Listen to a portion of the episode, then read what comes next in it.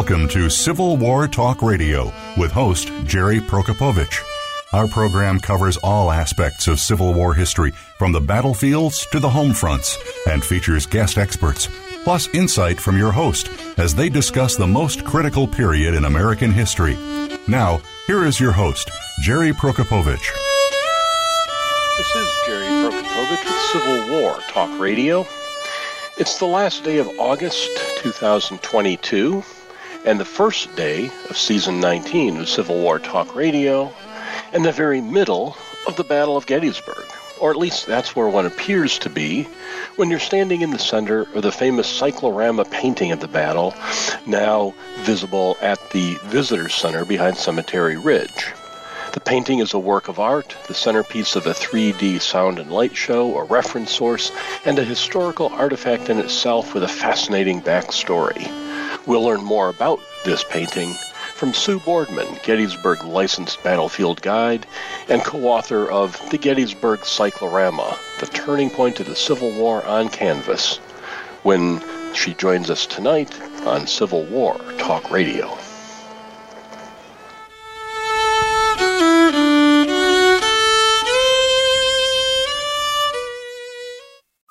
Streaming live, the leader in Internet talk radio, voiceamerica.com.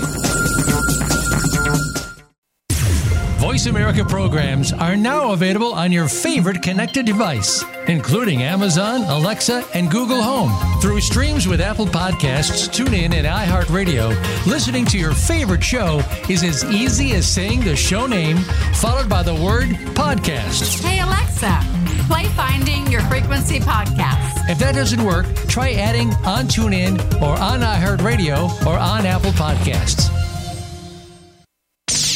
The Internet's number one talk station. Number one talk station. VoiceAmerica.com.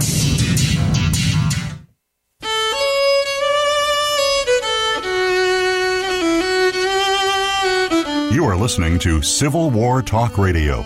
If you have a question or comment about our program, please send an email to prokopowiczg at ecu.edu.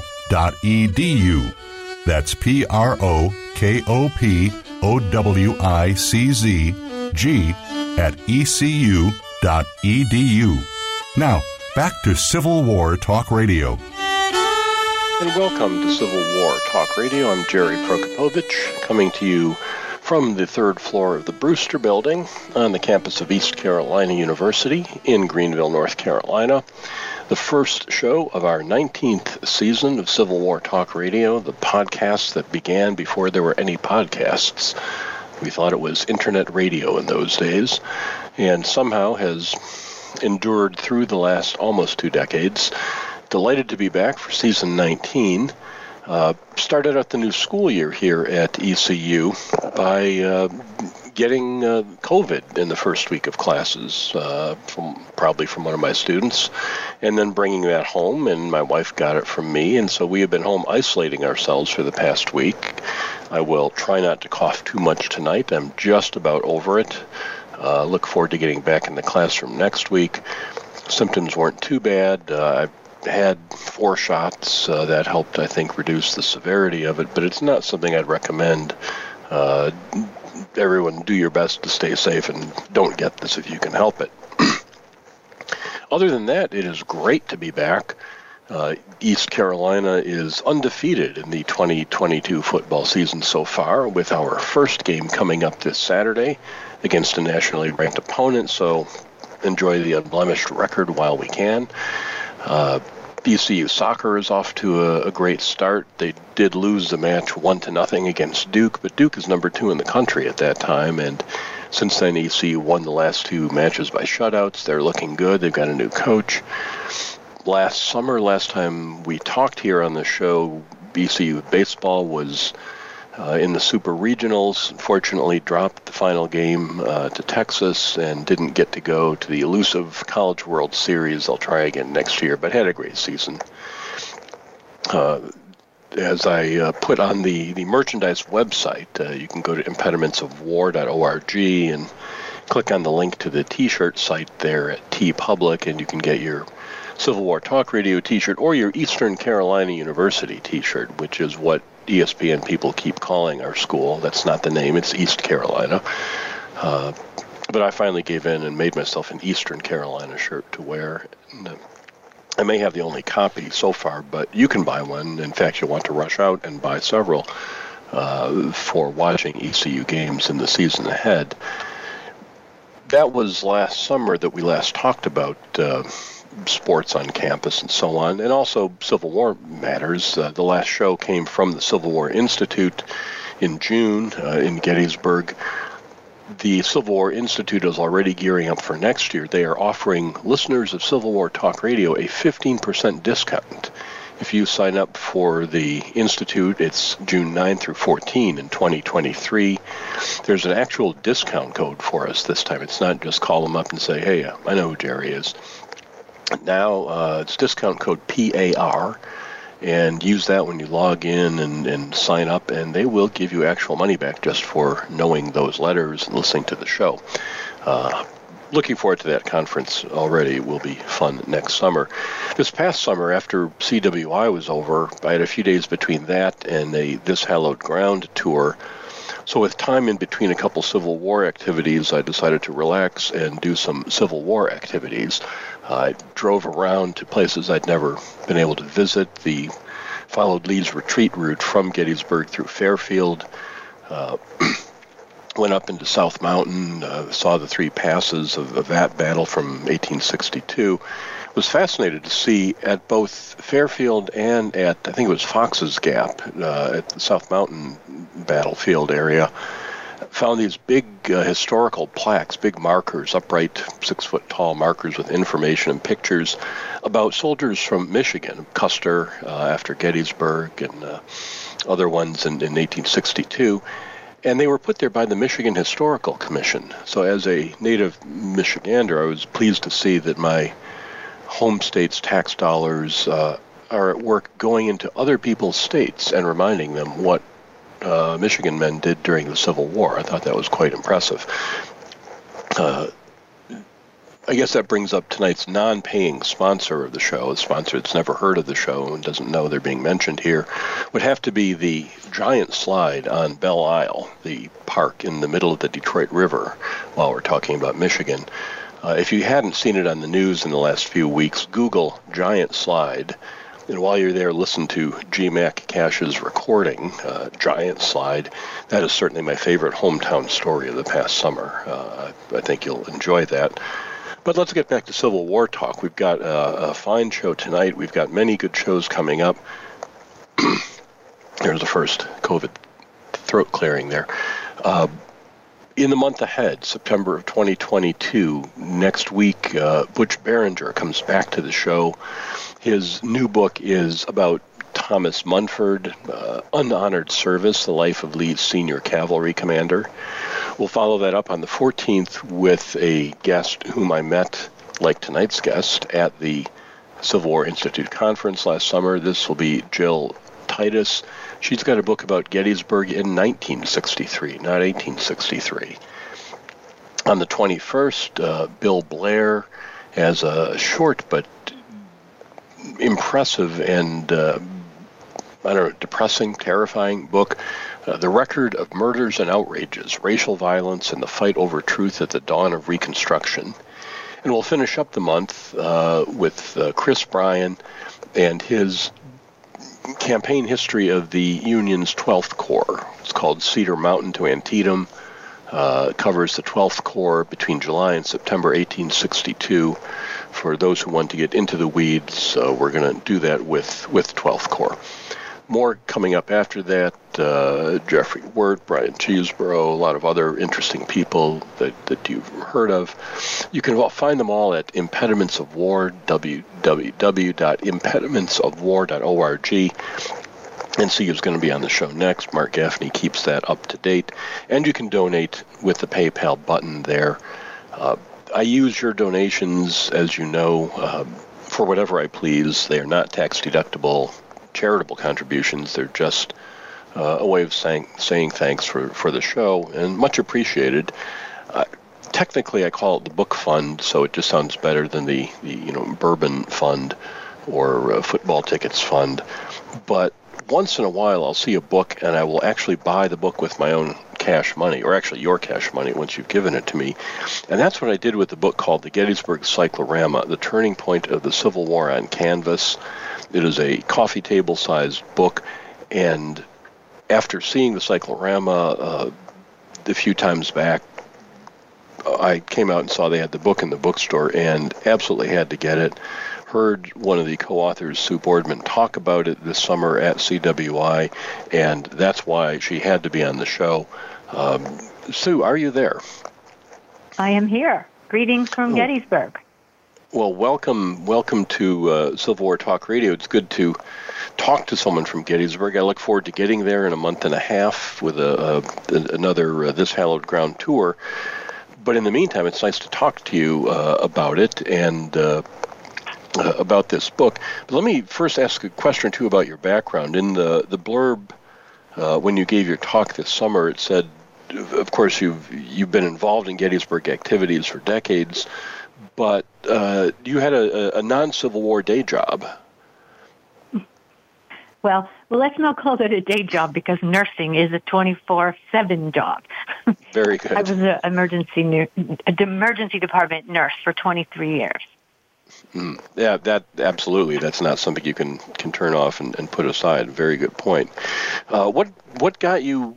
Was there any connection between professional interest and Civil War interest? What what brought you to uh, to, to becoming a, a Gettysburg Authority?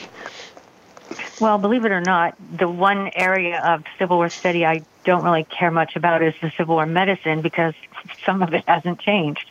But in mm. any case, um, it was basically my hometown regiment that drew me into the Civil War history field, and they fought here at Gettysburg. It was the 147th Pennsylvania. So I followed their march route throughout their entire three years at war. And Gettysburg, of course, was within my reach. So I retired from my nursing job and came down here to take the guide exam. And you've you've been a, a licensed battlefield guide for, for 20 years, I, I gather from the, the note here. Correct, 21. 21. So, um, for folks who have not had the chance to go to Gettysburg, uh, listeners, and, and if you get any remote chance, you don't want to miss it. Um, Gettysburg is unique among American battlefields in having a corps of licensed guides. Uh, not just anyone can hang out a shingle and and say and, and, sell their services as a tour guide at Gettysburg, which I suppose you in theory could do at other places this is not what uh, I, I'm just going off script here and curious. What do you know much about what why why Gettysburg has battlefield licenses as opposed to other places? I do. Um, so, of all the battlefields of the Civil War, the veterans tended to be drawn to this one for fairly obvious reasons. Since the Union won, Union veterans wanted to continue their camaraderie that they created during the war. Gettysburg was that place because it's in the north and it was a major war turning victory.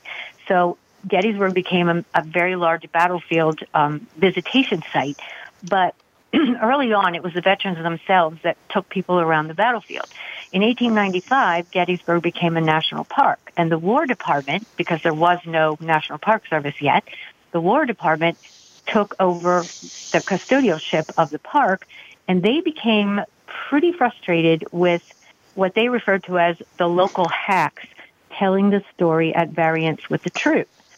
So they, hmm. in turn, devised a test system, and all the testing was always under their control. So when they turned it over to the National Park Service in 1933, that testing continued to be under the National Park Service, um, you know, kind of venue and it is in the in a code of federal regulation that you must you must have that license in order to be a, a guide on the battlefield at Gettysburg. So if if my if, if I'm going with say Stephen Ambrose historical tours bus, we, we we come to Gettysburg every year when we go on our tours. We hire a licensed guide who takes us uh, on the tour. But if we're driving from the hotel, say, to Dobbin House for dinner, and we pass through town, and I point something out uh, as we're actually on Park Service property, could I go? Could I be sent to the big house for that? no, um, there there are other there are ways around it, and Ah, one of those good. ways is a continuing use authorization permit that you acquire from the park, and that allows other professionals like authors and and and things like that. But mostly, it's designed for educators.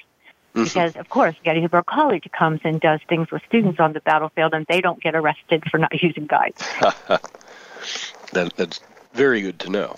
Um, isn't so it, it, it, it's a relief, I guess. There are times I've wondered, is this really is what I'm doing okay here? Well, you've you've written uh, a book yourself about the Gettysburg Cyclorama, and uh, you co-authored with Chris Chris Brenneman the book that I'm looking at right now, the Gettysburg Cyclorama, which is just uh, gloriously produced in terms of the illustrations. Uh, and I wanted to ask about the cyclorama. Did, did that tie in with the, the veterans' interest in the the battle? Did they support painting a cyclorama? Well, um, so so about 23 years after the war is when the first cyclorama was painted, and Gettysburg was selected for several reasons. One, because it was a northern entrepreneur who devised that America needed one. He had already seen one that was produced in Europe. It was called um, the Siege of Paris, and it was shown at the Philadelphia Expo in 1876. And he, being an mm-hmm. entrepreneur, thought this was a good way to make money. So once he he put that project in the works, he used veterans as source material. So yes, they greatly supported it, but please take note, all four of the original Gettysburg cycloramas were shown in northern cities. It was Philadelphia, Chicago, Boston, and Phil- Philadelphia, yeah, Philadelphia, Chicago, Boston, and New York. So that being said, it was as much a, I wouldn't call it propaganda tool, but essentially it was to, to present the northern view of the Civil War. So it was very heavily supported and shown frequently throughout the North until a little bit later when it started to make circuits around through the southern states. But predominantly it was a northern, you know, venue. And it was done because the northern veterans supported their, their story being told in this fashion. It, interesting how that fits into the historiography and the, in contrast to the growth of lost cause versions of the war. We're going to take a short break and come back. Talk more with our guest tonight, Sue Boardman. She's co-author of The Gettysburg Cyclorama, The Turning Point of the Civil War on Canvas. I'm Jerry Prokopowicz. This is Civil War Talk Radio.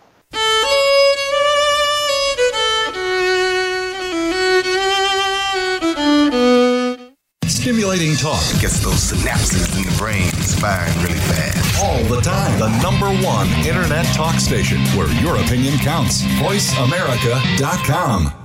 Psych Up Live with host Dr. Suzanne Phillips offers a psychological perspective on coping with common and current life issues. This show addresses topics as varied as marital stress, insomnia, depression, raising teens, campus violence, and building self resilience. Listen in as Dr. Phillips and her guest experts share the latest in books, findings, and information that will inform and enhance your life journey. Psych Up Live is heard every Thursday at 2 p.m. Eastern Time, 11 a.m. Pacific Time on the Voice America Variety Channel. Today, many doctors prescribe basic pharmaceuticals to their patients who aren't feeling well or have various aches or pains. Is this the right course of action for all patients? We don't think so. Find out about healthy, natural ways to help you feel your best by tuning in to the CBD Ed Show with host Ed Cheney. Ed and his guests will explain full spectrum CBD using the whole hemp plant for good health and answer all of your questions about CBD and natural treatment in general. Listen Fridays at 11 a.m. Pacific Time, 2 p.m. Eastern on Voice America Variety. Streaming live. The leader in internet talk radio. VoiceAmerica.com.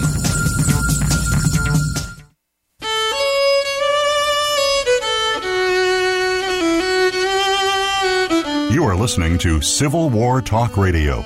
If you have a question or comment about our program, please send an email to prokopowiczg at ecu.edu. That's P R O K O P O W I C Z G at ecu.edu. Now, back to Civil War Talk Radio. And welcome back to Civil War Talk Radio. I'm Jerry Prokopowicz, talking tonight with Sue Boardman, co-author of the Gettysburg Cyclorama, The Turning Point of the Civil War on Canvas. Sue, you mentioned that the uh, the original project was supported by veterans. Was the artist a veteran of the Union forces in the Civil War? No, and I found that pretty interesting. He was French, born in Paris, and his um, his main genre of work was portrait painting. But his father started painting cycloramas and he got into the trade. He himself, although many of his cycloramas, both European and the American one, um, were all heavily you know, military based, and yet the man never served in the military. He was the age of our Civil War veterans. He talked to them, he took their input, but he himself actually never saw warfare. Now, the cyclorama itself, as as a, a medium, I, guess every generation has new ways to to present uh, present things to the public. Ours are all very technological today, but did this have like a, a heyday in the, the, late 19th century? The idea of making a giant painting, uh, a giant circular painting that the viewer can sort of get lost in. When did that rise? When did it fall? That actually was, as you say, that generation's art for the masses, if you will, because they didn't have motion pictures. Um, mm-hmm. So basically, this, what what different what causes a, a cyclorama to be different than just a big round painting is its presentation. It's actually, it's not a flat painting, as you probably realized as soon as you saw it. You stand on the platform, you look out across the landscape, and you get that sensation that you could walk through it. And that is created using several factors in, in its presentation style. So you have to be on an elevated platform, so you're viewing the horizon line, which is midway up from the ground. You have mm-hmm. to have a con it's con, I don't know if it's concave or vex. It actually bows toward you, but gives the illusion of bowing away from you. And there's um, a three-dimensional foreground that helps add to the illusion. So it was definitely a very unique presentation of art. And it was a fad back in that era. It started in Europe. And as I said, it, it came to America by way of the 1876 Philadelphia Expo, the centennial. And it really took off. There were probably 30 or 40 different cycloramas making their way around this country in tw- in the 20 year period between 1883 and and to, and the year um, 1900. And they're not all Civil War scenes, though. They're no, but the majority of them were. Um, you could have landscape scenery, like Niagara Falls was a popular one. You could have religious themes. There was a really popular um, Jerusalem on the day of the crucifixion which was on display in Canada until fairly recently when it closed permanently. And but uh, the majority of them were military um, subjects. So the I want to come back to that presentation question, but let's let's hold off on that for a minute, um, and and go back to the origins of this. Now, the in reading the book, you point out that it's it it's not like one guy. This is not Michelangelo on the ceiling painting this whole thing by himself. Um, right. Th- th- there's a th- this is a team project. Definitely, you have the lead artist. Now, his job was to lay it out literally in sketching and in oil, a, a smaller version. But also, he's the boss. He's the guy getting paid. So mm-hmm. his job is to is to get it to the point of execution. At which point he hires specialists. So he hires landscape artists and face painters and horse painters and, and, you know, the, the features in the landscape like tree painters and even a specialized sky painter. And all those guys are supervised by him to put the actual paint to canvas. So the result is you've got multiple scenes going on all at once. I suppose there are many listeners, I'm sure, haven't had the chance to see the cyclorama, but almost everyone listening here has certainly seen pieces of it reproduced in books mm-hmm. as as as, as uh, set pieces.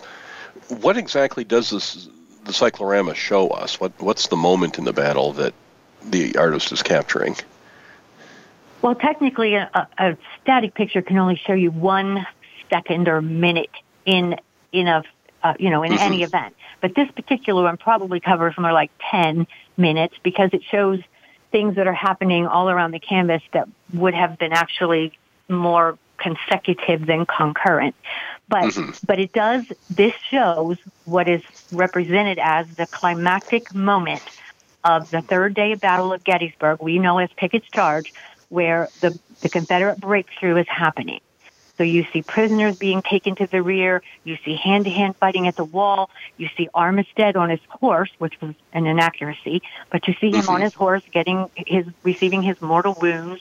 You see all this stuff going on. You can see behind the scenes, behind the Union line, you see medical care being given to wounded, you know, wounded uh, soldiers. So there's mm-hmm. a lot happening in this painting, but it's supposed to represent that moment when the tide will turn in the Battle of Gettysburg. And you mentioned Armistead shown uh, being wounded while riding a horse, and, and we know yeah. Confederate officers, except Dick Garnett, didn't ride horses in Pickett's charge. Uh, right. Are there other inaccuracies in it? it what, what's the level of accuracy of this painting? How, how much can actually?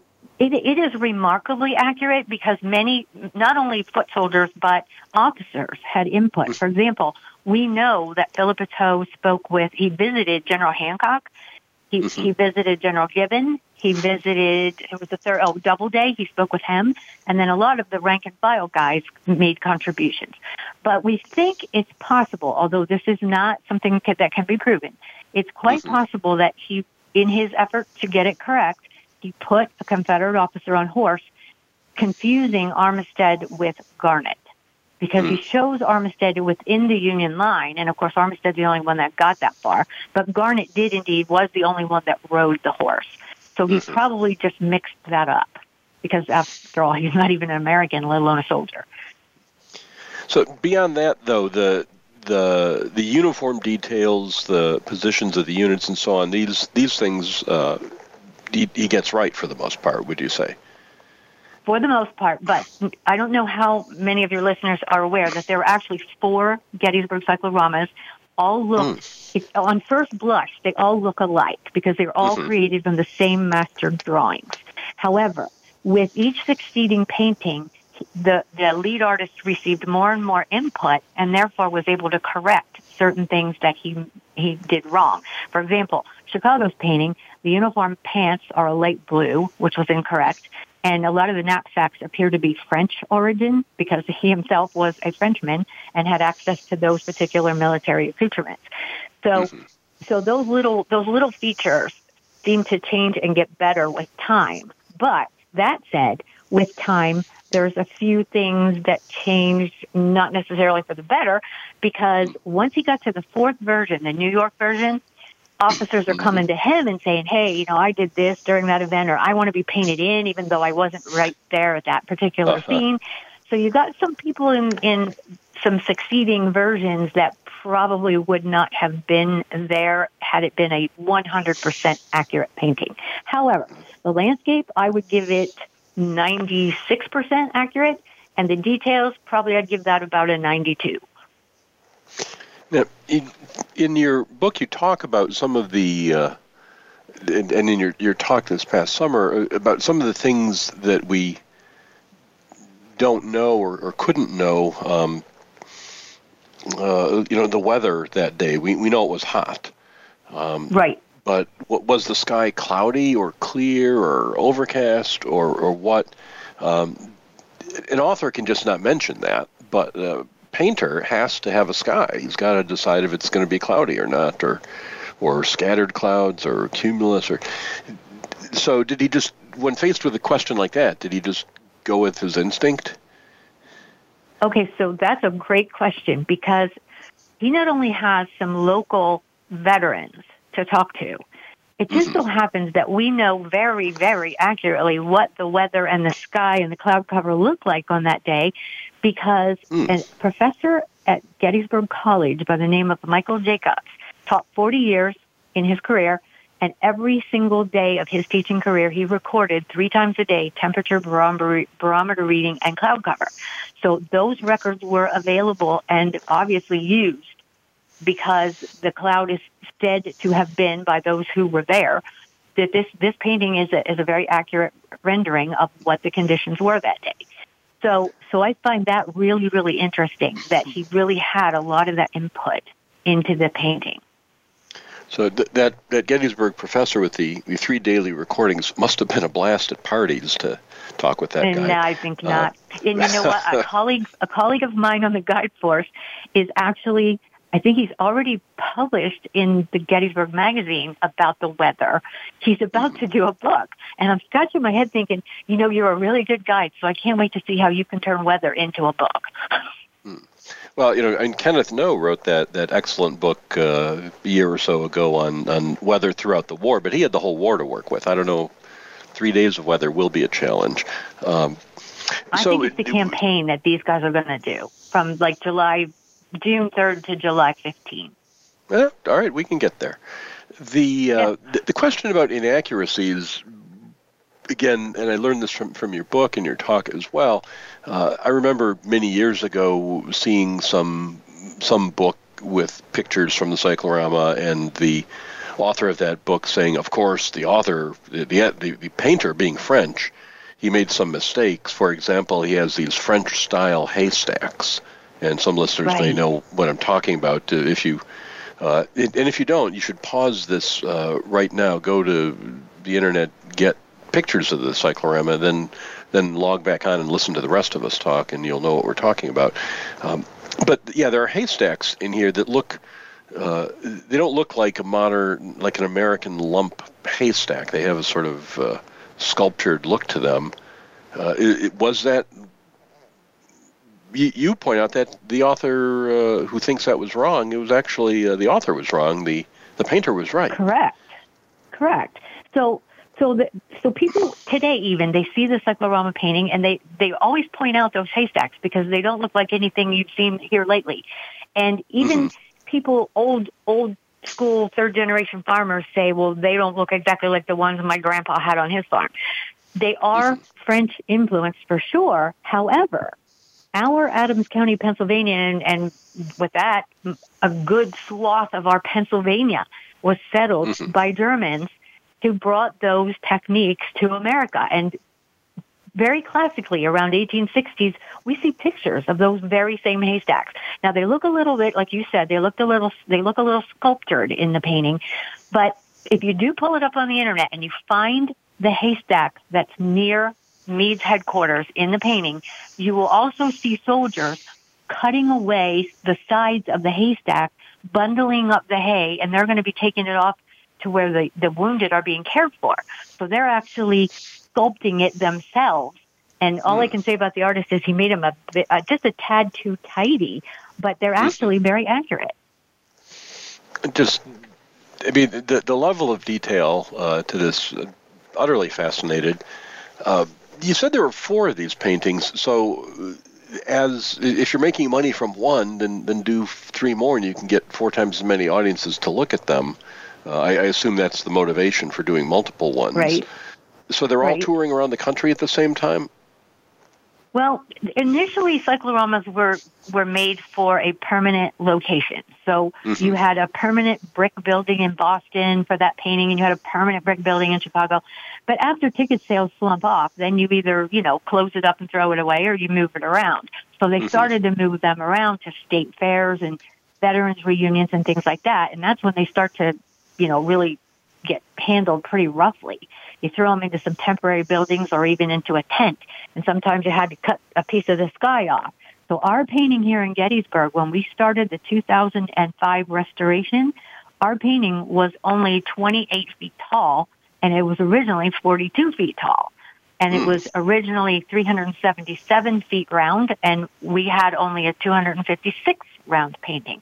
All that loss, for the most part, was as it was handled and moved around and trimmed down to fit in various structures that weren't designed for it. So uh, let's talk about the history of these paintings, and we'll we'll take a break in a few minutes and talk about restoration in our, our last segment. Uh, our our so so the paintings went around. They got misused. Uh, did they disappear from public view? It seems to me that the Gettysburg one certainly was was you know in, in on the battlefield through the 1960s at least. Uh, I can recall as a boy seeing Correct. it. Um, Okay, so so real quickly, Chicago's Yeah. painting did make make the circuit for a short time, but then a typhoon blew it apart when it was being shown in in in a place in Iowa. Uh-huh. The Philadelphia version was crushed or destroyed when the roof of the building that was holding it fell in it fell on it. Oh. The New York version was cut in pieces. Little pieces were framed and given to veterans to hang in their meeting halls, and some of those pieces are floating around out there right now. Boston's painting was the only one that remained intact, even though it got cut down quite a bit. And in 1913, for the big reunion, the 50th anniversary, that painting came to Gettysburg for the first time. It was not intended to stay here, but it did. So that painting was sort of temporarily restored in the ni- in 1959 to 62, and then a full, complete, expensive restoration was done from 05 to 08, and that's the painting visitors look at now.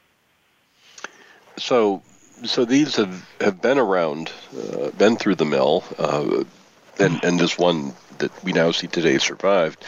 Uh, it sounds like it was a daunting project. You talk about missing a third of the sky, missing big chunks of of it. Um, what we'll do is take a, a break now, a little bit early, a minute early, and come back and talk about this restoration project. Uh, to get to the, the Wonderful. utterly amazing state that we're in today, the, the, just the, the marvelous state that the presentation is now.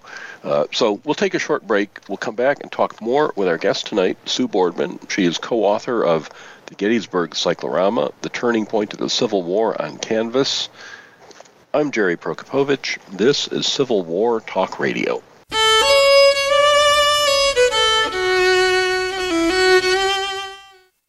Streaming live. The leader in Internet talk radio. VoiceAmerica.com. Tune in to the Voice America Variety channel on the Voice America Talk Radio Network. Voice America Variety broadcasts a diverse array of topics, reaching a global community. Our experts come from all walks of life, and the topics they discuss are everything from current events, arts and entertainment, leadership, parenting, relationships, self improvement, career advice, and a variety of other topics. Check us out today. You're sure to find something of interest. Voice America Variety. Talk on today's hot topics. Have you friended us on Facebook yet? Why not? Just go to facebook.com forward slash voice America or search for the keywords voice America. Once you are part of our Facebook network, you'll receive daily messages about what's happening with our shows, this week's featured guests, and new happenings at the Voice America Talk Radio Network. And you can add your voice to the always active discussions on our timeline. Just go to facebook.com forward slash voice America or search for voice America.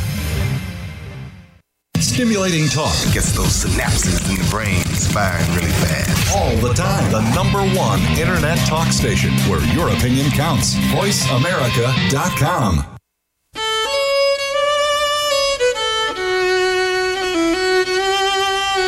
You are listening to Civil War Talk Radio.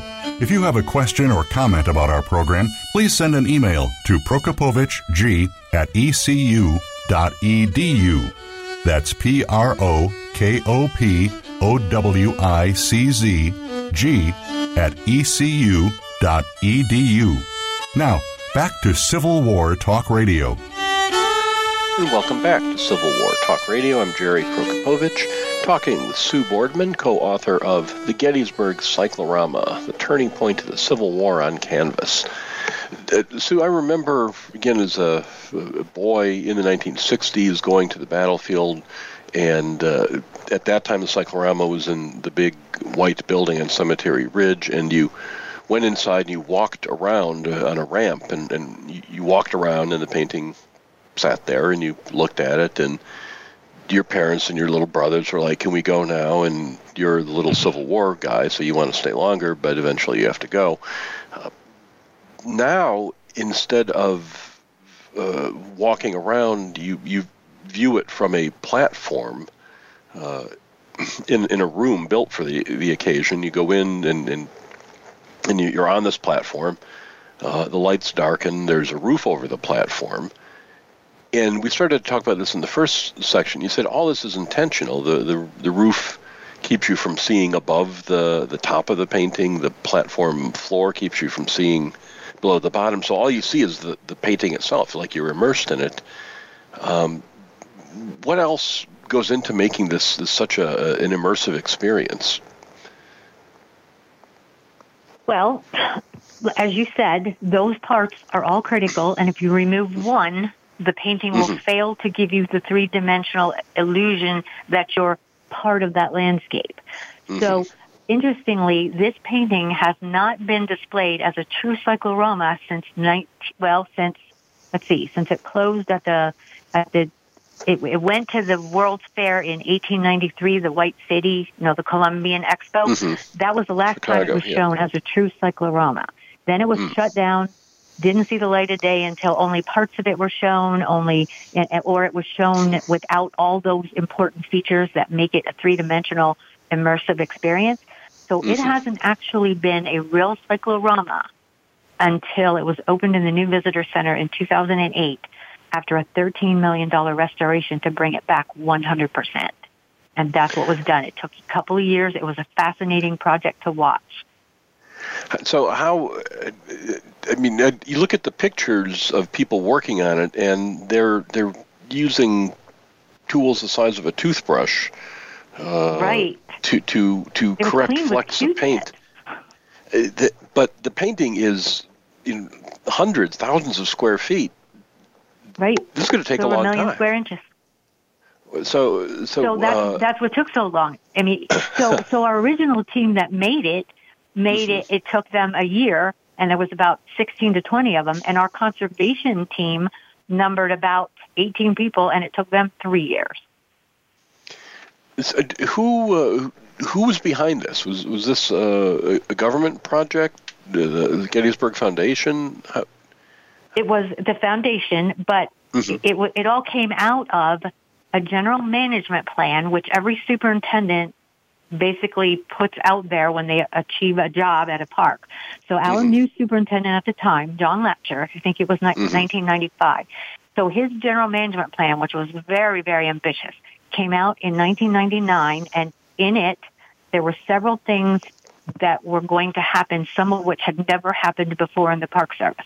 So one of one of the big projects, and people at Gettysburg have have seen this in the last decade, are is a restoration of the landscape. That was under John yes. Latschar, and it was amazing.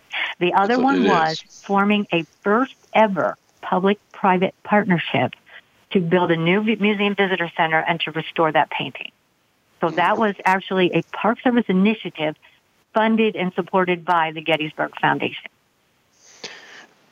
so then the work begins now. We've got a structure in place to, to support this. You've got individual people with training, I assume, in art conservation, uh, mostly Amazing working on this training. team. Yeah, yeah. The lead, our lead conservator, David Olin from um, Falls Church, Virginia. Mm-hmm. He has not only a degree in art restoration and art history, he has one in chemistry, which is what allowed him to not only conserve the painting, but then restore it. That's two very distinctly different processes. Mm-hmm. So the they had to undo certainly a lot of bad work that had been done to it in the past and, and damage that had been done.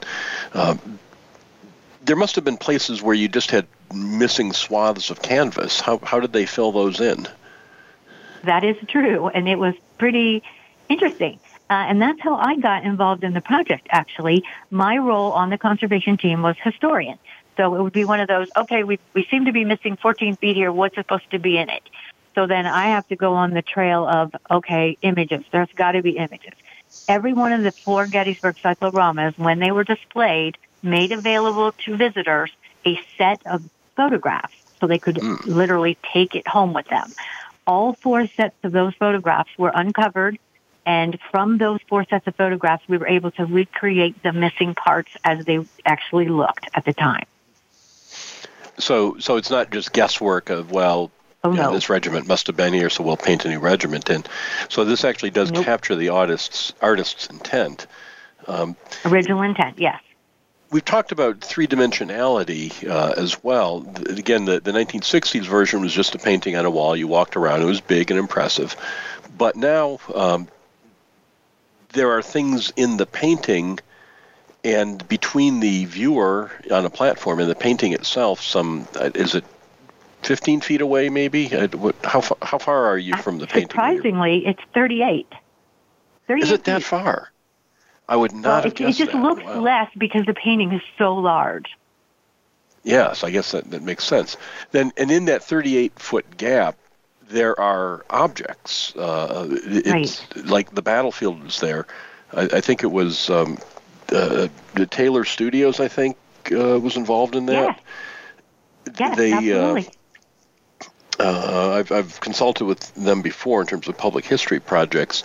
They they built the the uh, the battlefield stuff in between the the viewer, and, and the result is again you've got this three dimensional sense. It's not just a picture of a cannon, but there's actually a cannon uh, that you're looking at. Now, that you say was part of the original intent of the cyclorama. Yeah, to have if all you that? stood on the platform and you Mm-hmm. did not have a diorama, then your eye would be immediately drawn to a huge black void, and there would be Mm-hmm. no way you could imagine the, the continuation of the battlefield t- to your feet. It would Mm-hmm. just it would just break the continuity. So Mm-hmm. the reason for the, that three dimensional fore, or foreground, the diorama they call it, is to not only blur the bottom of the painting so that it becomes continuous with the three dimensional landscape, but it, it's also designed to fill that void. So it supports the painting itself in the art form, but it also fills a void so your eye isn't distracted to it. It's And just, in- in your so book you talk about- any. Go ahead.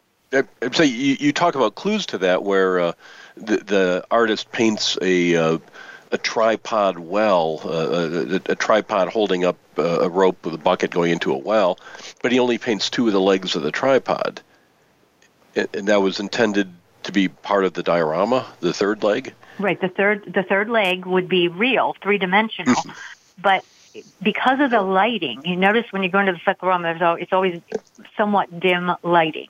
Right. That's designed so that you really can't see the integration points.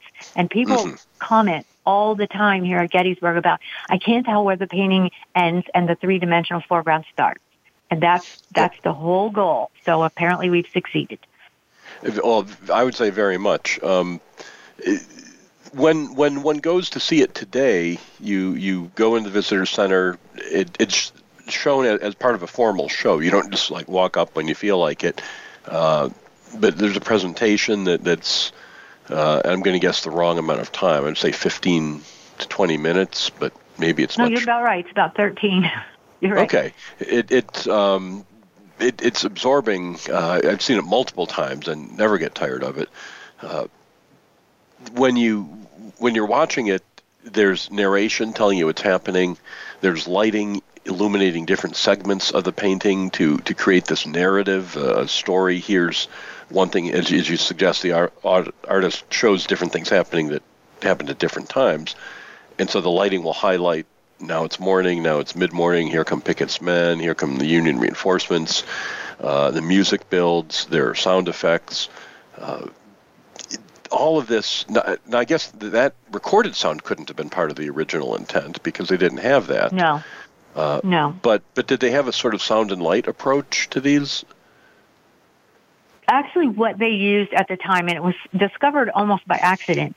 They Mm-hmm. typically you would just buy a ticket, go up off the street in in semi darkness, step out onto Mm-hmm. the platform, and suddenly you have that wow moment that you're standing on the battlefield of Gettysburg, and then you Right. just walked around the platform and looked at it. But Mm-hmm. in inadvertently, there were often ma- many times there were veterans in the crowd, ticket holders, who Mm-hmm. actually they didn't even have to pay for their ticket. That was a standing rule. Veterans didn't pay. They Mm-hmm. would launch into their discussion of, oh, this is the experience I had, or this is what's happening over here. And it Mm-hmm. became so popular that they started to actually hire veterans whom they referred to as delineators, but they were lecturers. And Uh-huh. their job was to walk the crowd around the platform and tell them what's happening. Huh. So wouldn't that so be amazing to to get that Oh. experience? from someone who was actually there. Absolutely. So Yeah. so the the the audio presentation that we have today is, is in this tradition of of, uh, of of telling people what they see. So one goes in and and you see this. Um, when you come out of it, there there's another exhibit that highlights individual pieces uh, and, and shows some of the astonishing detail within the painting. Uh, the artist has painted himself into the painting, uh, as, you note, uh, as a like Alfred Hitchcock's cameos in his movies. The art, Right. he puts himself in rather than sign his name to it. Uh, but there are little bits everywhere. Uh, you know, a dog howling over a wounded soldier. That uh, uh, I, I'm not sure where that is on the painting. I I've seen it in your book. I, I would have to go. Uh, next time I go, I'll have to look for it. But one one could look for many hours uh, at, at the individual details. It, given your lengthy involvement with this, do you ever do you still enjoy going to, to see the show? Absolutely. And and that Uh, the way that show was presented, it was ri- it was um, produced by Donald Lawrence Productions out of Kentucky, and Mhm. I still there's one or two lines in that thing that still caused me to tear because they Mhm. use soldier quotes that are talking about their experience crossing that field. It, it uh, well, listeners, if this has not convinced you to uh, get yourself on on a bus or plane to Gettysburg and go see the cyclorama, I, I don't know what will. Uh, the book is, you know, tells the history of it, the detail of, of shows many of the details. Uh, again, it's beautifully illustrated, high quality, glossy paper, and uh, uh, tells the the the history of both the, the original and then the, the reconstruction uh, elements of the cyclorama. Is there any? Do you have a favorite piece of it? Well, I like the whole thing. I, I still to this day can go up there and study it and stare at it and see something I really hadn't noticed before. But Mhm. some of my fa- one of my favorite stories is that when you do go see it and you stand there and you look over toward the Confederate line and then you look back at the Union line, there's two men standing there next to one another who appear to be totally nonplussed by the total chaos that's going on behind them. Turns out those two soldiers, and they look a little old, are a pair of brothers from the 24th Michigan. There's your your state. They are. Mhm. Um, it's Robert and Peter Byrd of the 21st 24th Michigan as part of the Iron Brigade, who didn't fight at the Angle on July 3. But those two Mhm. men are there because they happened to meet the artist at Gettysburg in 1882 when the artist was doing the homework for the painting, and they informed some of his work. So he, in turn, as as gratitude, put them in the painting. And the fact that they're not engaged in the action, but are in fact instead staring at you, the viewer, is your hmm. hint that they're not part of the actual story. Just like the artist himself, leaning on a tree, not shooting a gun, but he's there. And yet, because they were in a regiment that was heavily engaged on the first of July, Yeah. uh, it, it's not it's not a fantasy. They could have been on the battlefield at that moment, uh, away Absolutely. from their And they could have, you know, told him about the uniforms and about the sky and about the clouds and the heat and all that. Wow. Well, it is. It is just. Uh, you know, there's no substitute for walking the ground. We all know that at any battlefield, and you want to do that. When you're at Gettysburg, you definitely want to get your chance to do that. Uh, but there's there's nothing like the Gettysburg cyclorama in terms of conveying uh, a, a a landscape at the with the soldiers in it. Uh, so so listeners do not miss the opportunity to do that. And uh, if you can't do it, or if you've done it and want to remember it, this book, The Gettysburg Cyclorama, The Turning Point of the Civil War on Canvas, uh, by Chris Brenneman and our guest tonight, Sue Boardman, is just a, a treat. Uh, that's all I can say. Highly recommended. Uh, and Sue, it has been a, a treat talking with you tonight. You as well. Thank you so much for having me on. So thank you for being here, and listeners, as always, thank you for listening to Civil War Talk Radio.